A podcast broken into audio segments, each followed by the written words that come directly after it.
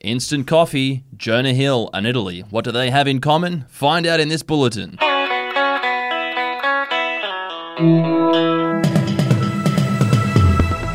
Hey, it's Effie Bateman, and this is your Daily Batuta for Monday, the 17th of July. And my name is Errol Parker, and making news today, man who claims to hate drama is following the Jonah Hill story pretty bloody closely. Yes, uh, local drama hater Tia West has uh, found herself following the Jonah Hill slash Sarah Brady saga pretty bloody closely this week. Yes, because earlier this week, professional surfer Sarah Brady shared screenshots of her conversations with ex-boyfriend Jonah Hill, in which he somehow came off more of a insecure misogynist than his character from the movie Superbad. Yeah, the continuing story has shed light on the more subtle forms of emotional abuse in relationships, particularly what experts and TikTok users are calling the weaponization of therapy speak.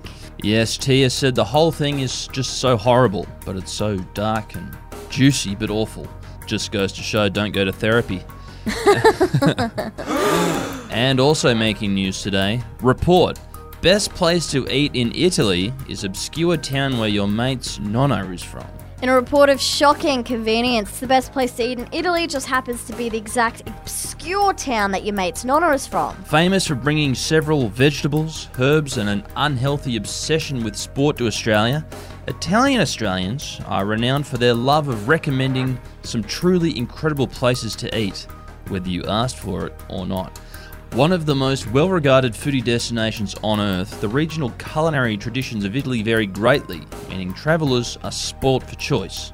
Yeah, Italian Australian James Antonio said, Oh, come on, the Florentines only sell that for the tourists, and he couldn't believe his friend didn't visit his nonna's ancient village of 83 people. He said, You should have gone to Anavanta for a traditional bowl of tognolini a la Anaventese.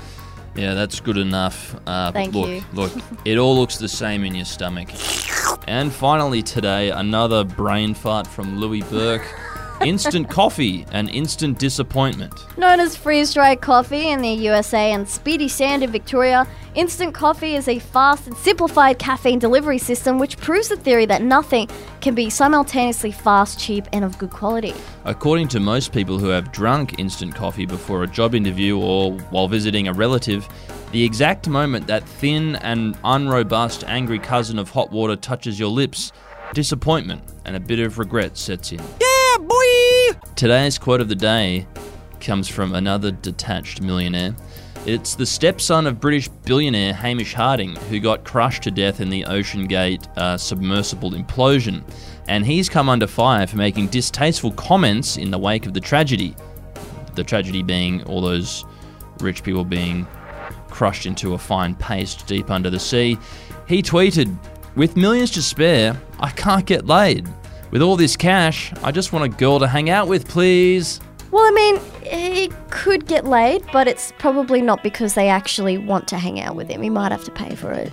Yeah, that's just uh, a bridge he's going to have to build and get over, I reckon. Anyway, that's us making news for today. See you later. See you later.